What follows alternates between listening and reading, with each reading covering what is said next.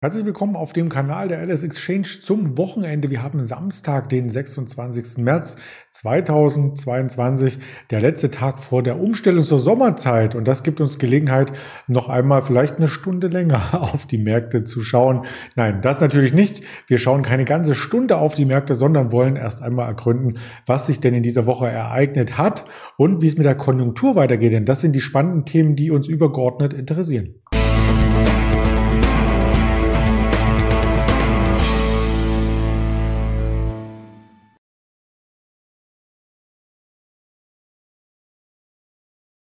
Die Wall Street hat den DAX abgehangen in der vergangenen Woche. Das kann man nicht anders deuten. Das wollen wir gleich einmal statistisch auch nochmal recherchieren. Auf die Rohstoffe schauen wir. Die sind teilweise volatiler als die Aktienmärkte momentan und die Konjunktur könnte auf der Kippe stehen. So zeigen es zumindest einige Frühindikatoren, die wir auch in dieser Woche, wie zum Beispiel mit dem IFO gesehen haben. Also das sind spannende Themen, die wir gemeinsam wieder mit den Fight gleich besprechen möchten. Zuvor der Blick auf die Gesamtmärkte.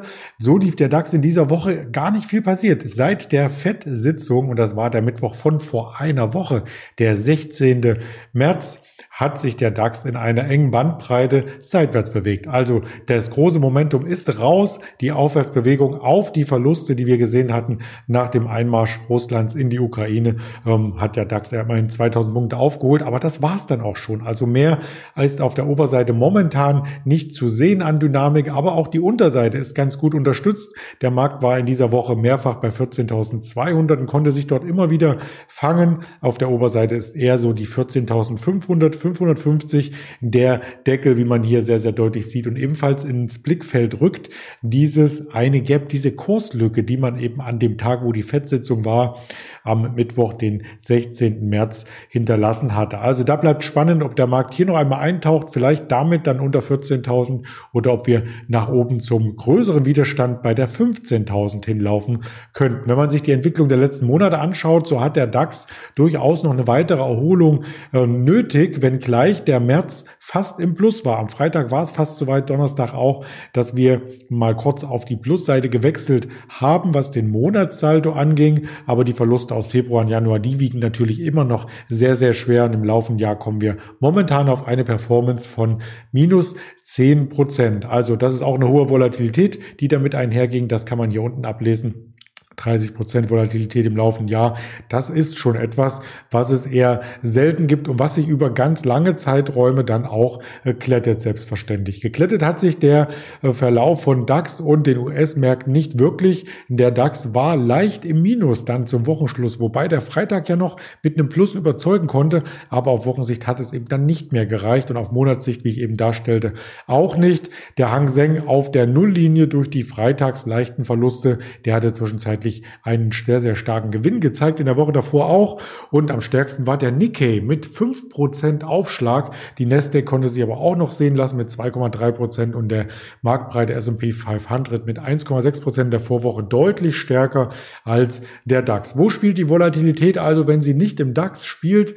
In den einzelnen Rohstoffen. Wenn man sich hier die Performance auf eine Woche anschaut, hat allein Brand Crude und auch WTI um die 10% zugelegt. Gold war er ruhiger, hat aber an den letzten Tagen der Woche wieder ein bisschen an Schwung gewonnen. Und bei Platin und Palladium, da gab es einen regelrechten Kurseinbruch. Palladium ist allein am Freitag um acht Prozent gefallen und kommt auf ein Wochenminus von 6,5%. Prozent. Darüber hatten wir am Donnerstag in der Schalte mit dem Ingmar Königshofen berichtet. Also das werden wir sicherlich auch nochmal vertiefen, wenn wir uns am Donnerstag widersprechen. Den Ölpreis habe ich hier einmal herausgesucht als Chartbild, denn da sieht man sehr, sehr deutlich die Volatilität einmal dieser hohe Ausbruch bis über 130 US-Dollar, als sich der Ukraine-Konflikt verschärfte. Dann der Rücklauf unter 100 wieder. Und jetzt stehen wir jetzt schon wieder bei 120 ungefähr. Also da ist noch keine wirkliche Entspannung zu sehen. Und auch wenn die Bundesregierung hier dem Bürger ein paar ähm, ja, wie soll man sagen, Subventionen, anders kann man es nicht aus, äh, gestalten, ausführen gibt, um ein wenig im Geldbeutel diesen hohen Benzinpreise entgegenzuwirken, reicht das natürlich auch für die Industrie nicht aus, denn die hat davon gar nichts. Die müssen mit den hohen Rohstoffkosten letzten Endes leben und das könnte sich dann im Gesamtbild auf die Konjunktur auswirken. Das ist das Kernthema. Wie geht es mit der Konjunktur weiter? Und genau zu diesem Kernthema, ich hatte es eingangs schon gesagt, haben wir wieder den Veit zu Gast, den ich recht herzlich begrüße. Hallo Veit. Andreas, guten Tag, ich begrüße dich. Ja, die Konjunktur ist ja etwas, ähm, was man mittel- und langfristig auf jeden Fall als Anleger mit im Blick haben sollte. Und da gab es in dieser Woche viele News, unter anderem zuletzt den IFO-Index, aber auch viele Stimmen aus der Presse. Da hast du uns einiges mitgebracht. Genau, ich habe jetzt einfach mal die Presse der letzten ein, zwei Wochen durchgeschaut. Man muss im Moment recht aktuell bleiben. Jeden Tag kommen neue Nachrichten. Vorab, man hört also alles von es wird nicht so schlimm bis ganz schlimm ich habe einfach mal ein paar Stimmen mitgebracht. Äh, kann sich der Zuschauer selber eine Meinung bilden. Äh, ich versuche es auch nicht irgendwie zu beeinflussen. Ich habe es einfach wild rausgepickt. Ja. Ähm, fangen wir mal an mit der chemischen Industrie. Meldungen von dem Branchenverband VCL. Ein Artikel in der Börsenzeitung. Ich pick mir so zwei, drei Sachen raus. Der durch den Krieg ausgelöste drastische Anstieg der Energiepreise belastet die Chemie im hohen Maße. Laut einer Mitgliederbefragung leiden laut VCI aktuell 70 Prozent der Chemiefirmen unter einer starken Beeinträchtigung ihres Geschäfts durch hohe Energiepreise. Pünktchen, Pünktchen, so hätten 85 Prozent der Unternehmen berichtet, dass sie steigende Kosten entweder gar nicht oder nur zum Teil weitergeben können. Pünktchen, Pünktchen, aus dem Mittelstand gäbe es dramatische Meldungen, wonach die Energiekosten nicht mehr zu verkraften seien. Unternehmen stünden vor der Zahlungsunfähigkeit. Ähm, das betrifft jetzt vor allen Dingen natürlich den Mittelstand, der hier in Anführungszeichen lokal in Deutschland arbeitet. Großunternehmen, ich nehme mal BASF, die weltweit produzieren, können das ein bisschen besser abfedern. Aber der Mittelstand ist natürlich bei uns das Rückgrat in Deutschland. Und wenn die Probleme bekommen, das kriegen wir natürlich zu spüren. Was haben wir noch?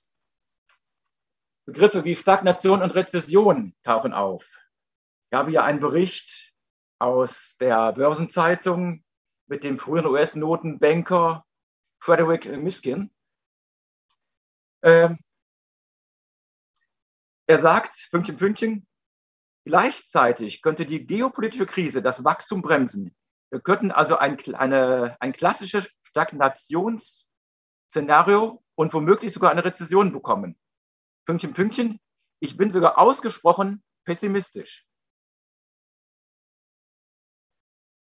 Hier wird sogar das Wort Rezession mit in den Mund genommen. Was haben wir noch? Zeichen vom Anleihemarkt für eine Rezession. Ich zitiere aus dem Handelsblatt. US-Rezession 2023. Die Gefahr einer Rezession lässt sich zurzeit vor allem aus dem Anleihemarkt ablesen. Immer wenn die Renditen kurzfristiger Papiere ungefähr so hoch wie oder sogar höher als die der langfristigen Anleihen liegen, gilt das als schlechtes Vorzeichen, weil darin die Erwartung abflachender Renditen und damit einer schwächeren Wirtschaftsleistung zum Ausdruck kommt. Hört sich auch nicht so gut an. Das sehen wir auch in der Grafik hier von Bloomberg mit den US-Bonds. Ganz genau, richtig. Wir sehen hier, wie die Renditen anziehen. Das ist jetzt der zehnjährige Bereich. Was haben wir noch? Ähm, es fehlen Lkw-Fahrer. Oh, das kennen wir aus England. Komischerweise die gleiche Zahl. Ich glaube, damals hieß es 100.000 osteuropäische Lkw-Fahrer. Jetzt sprechen wir allein von 100.000 ukrainischen Lkw-Fahrern, die halt eingezogen wurden oder halt jetzt einfach nicht aktiv werden können. Was haben wir noch? EZB-Ratsmitglied, Stagflation nicht ausgeschlossen. Ich zitiere wieder aus der Börsenzeitung.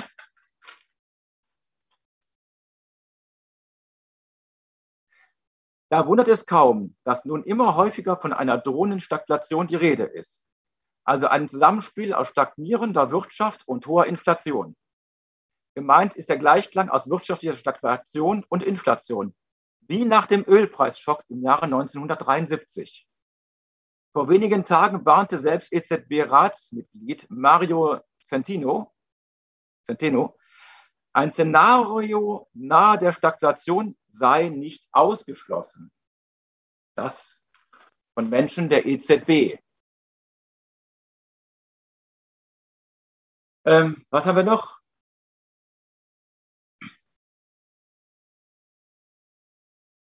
Wir kommen zu den Gaspreisen. Wir sehen die Grafik. Ich zitiere wieder aus dem Handelsblatt. Die Energiepreise sind nicht mehr tragbar. Wir können nicht mehr wirtschaftlich produzieren, klagt etwa Carletta Heinz, Inhaberin des familiär geführten Glasproduzenten Heinz Glas. Ähnlich sieht es in der traditionell margenschwachen Metallbranche aus, die an mehreren Stellen in der Wertschöpfungskette auf Erdgas angewiesen ist und sich nun sorgt, dass Fabriken stillgelegt werden müssen. So rechnet etwa Clemens Schmees, Geschäftsführer der Edelstahlwerke Schmees, damit, dass ein Unternehmen die aktuelle Kostensituation nicht mehr lange durchhält. Wenn sich der Gaspreis so erhöht, also verzehnfacht, dann müssen wir jetzt wohl zusperren. Wir als Energie, Papier, auch die Papierindustrie ist von explodierenden Energiepreisen stark betroffen. Ähm, ich habe einen Bekannten, der ist im Bereich Kaffee tätig. Auch Kaffeeröster arbeiten mit Erdgas und Bäckereien auch. Also ähm, das war mir gar nicht so bewusst, inwieweit Erdgas auch äh, in der Industrie angesiedelt ist, wie stark und nicht nur beim Endverbraucher. Mhm. Und wenn es zu Rationierenden und zum Abklemmen kommt, dann ist halt der Endkunde der Letzte, der abgeklemmt wird. Aber vorher kriegt es halt die Industrie zu spüren.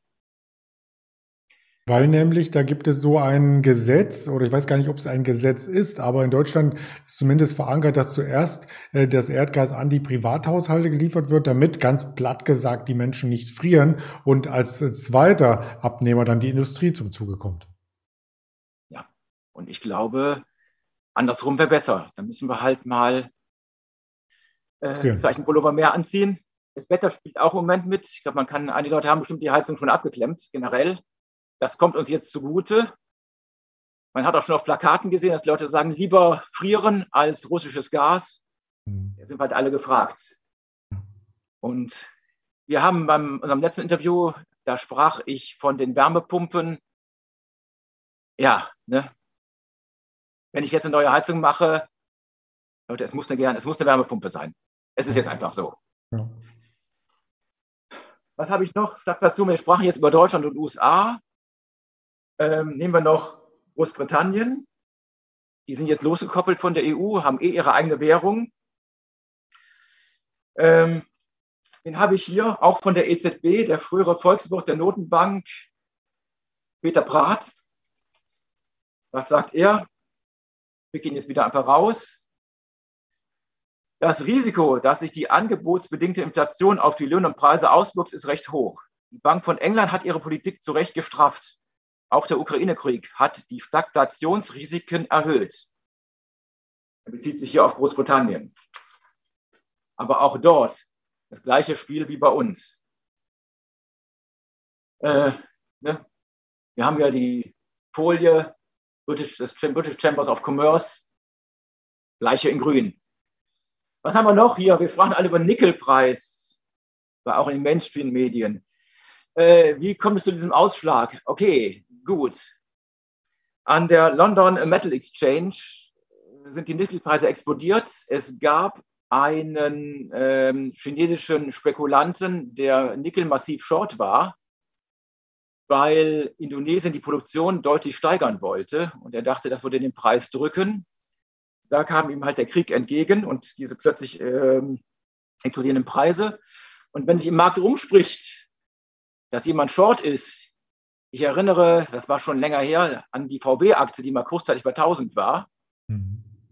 Auch da war jemand, eine große Adresse Short. Das wird halt radikal ausgenutzt.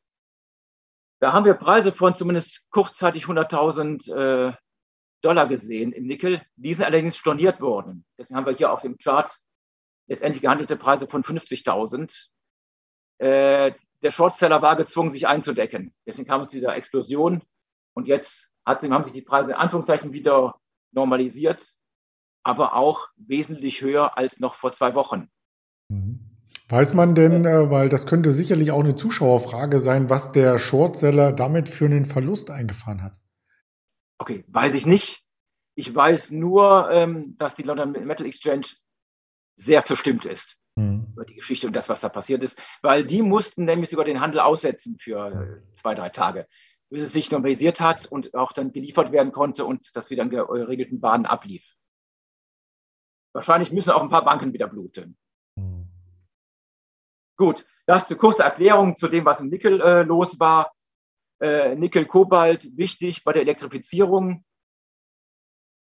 Ähm, wir sehen den Kobaltchart. Ähm, ich habe noch mitgebracht, nur ganz kurz hier, äh, Freightos, äh, Baltic Index, das sind Containerpreisindizes, die sind schon seit längerer Zeit wieder auf höherem Niveau. Shanghai Shipping, Containerized Flight Index, auch der auf hohem Niveau. Ähm, ist alles nicht gut. Vor allen Dingen diese hohen Preise spielen natürlich der chinesischen Batterieindustrie in die Finger. Kobalt, Nickel wichtig für die Autobatterien. Mhm. Tesla hat angefangen, sie gegen Eisenphosphatbatterien, Lithium-Eisenphosphatbatterien auszutauschen. Kobalt hat natürlich einen schlechten Ruf, weil der größte Teil, ich glaube ungefähr 80 Prozent des Kobalts kommen aus dem Kongo. Ist nichts so zu sagen. Ähm, was man schon gelesen hat, haben chinesische Autobauer oder auch der chinesische Staat Lieferverpflichtungen mit Russland abgeschlossen zu Preisen deutlich unter den Marktpreisen. Gut, die kennen halt keine Skrupel, die ziehen nicht mit. Können wir uns nicht gegen wehren, China ist da zu groß. Das ist halt, äh, ja, ein, ein böses Spiel der Starken und Mächtigen. Hinzu kommt natürlich noch ähm, Australien und auch Indonesien selber, haben bisher nur die Rohmaterialien geliefert. Auch die möchten natürlich was vom Kuchen abhaben und haben schon gesagt, dass sie Teile der Wertschöpfungskette ins eigene Land holen möchten. Indonesien hat Strafstelle eingeführt und Australien und Indonesien selber möchten, dass Fabriken gebaut werden und die erste Verarbeitung bei ihnen im Land stattfindet. Ist jetzt nicht verwerflich. Indonesien möchte, die möchten auch mal mit bei den großen Mitspielen auch mal Geld verdienen für ihre Bevölkerung. Hm. Ja, ist wohl legitim. Kann man nicht so sagen. Ja, Was haben wir noch? Inflation und Zinsen. Ich habe nochmal Zitate mitgebracht, wieder aus dem Handelsplatz. Ähm, Bert Flossbach von Flossbach und Storch. Kurzes Zitat. Die Europäische Zentralbank, auch die US-Notenbank, werden die Zinsen nicht weiter anheben können, dass am Ende ein positiver Realzins rauskommt. Die wirtschaftlichen Folgen wären fatal. Es wird höchstens ein paar kleine Schritte nach oben geben.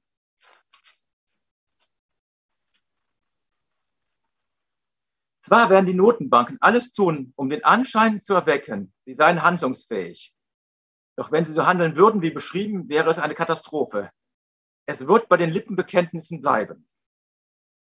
Eine harte Reaktion mit scharfen Zinssteigerungen, wie unter dem US-Notenbankchef Paul Volcker in den 80er Jahren, ist unmöglich.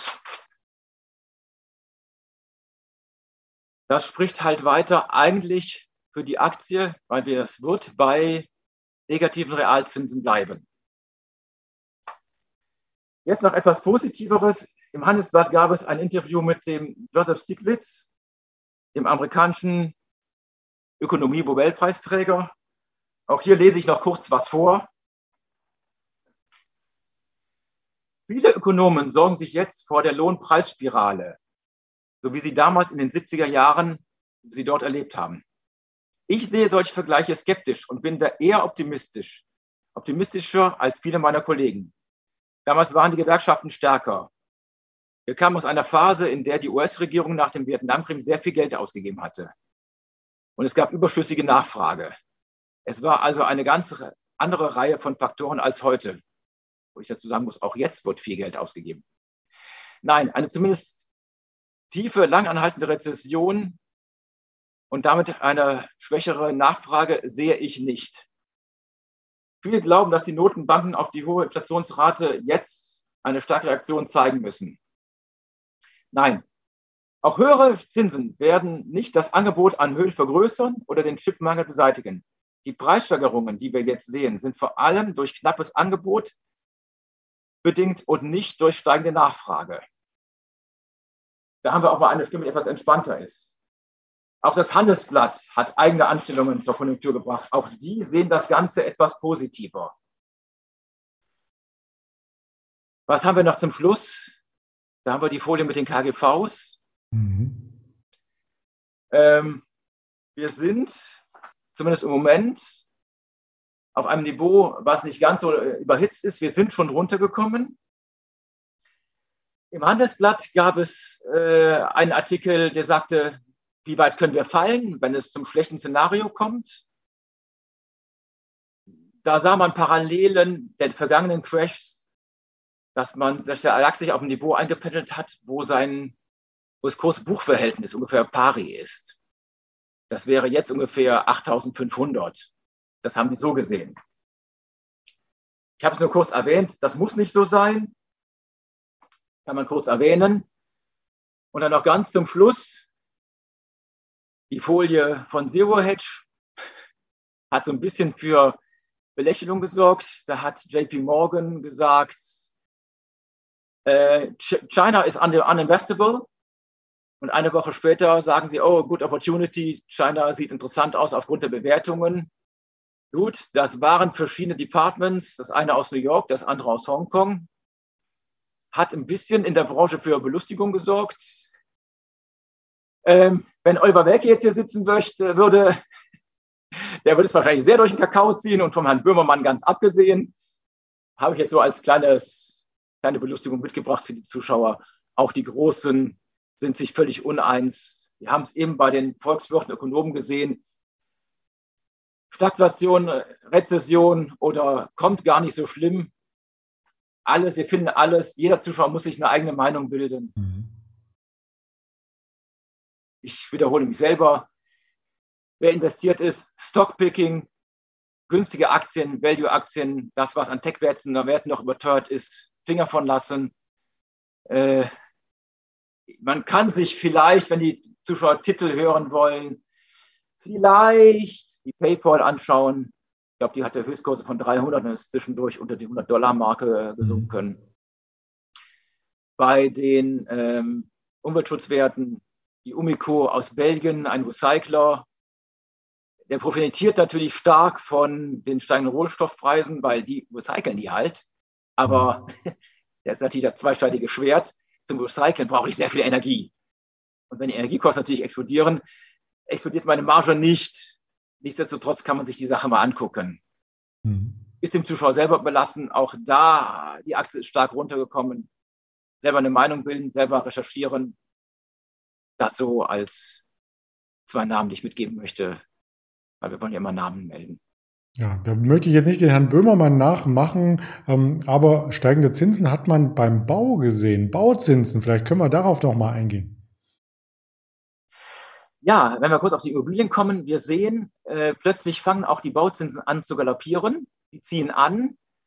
Ich tippe, dass das jetzt den Immobilienpreisen nochmal den letzten Schwung mitgibt.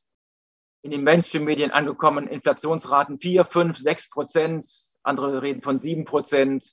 Ich glaube, dass die Leute, die jetzt, dass da nochmal eine Panik kommt und nochmal richtig Schwung reinkommt, weil die Leute, ich kriege meine Immobilie nur äh, in Anführungszeichen relativ günstig.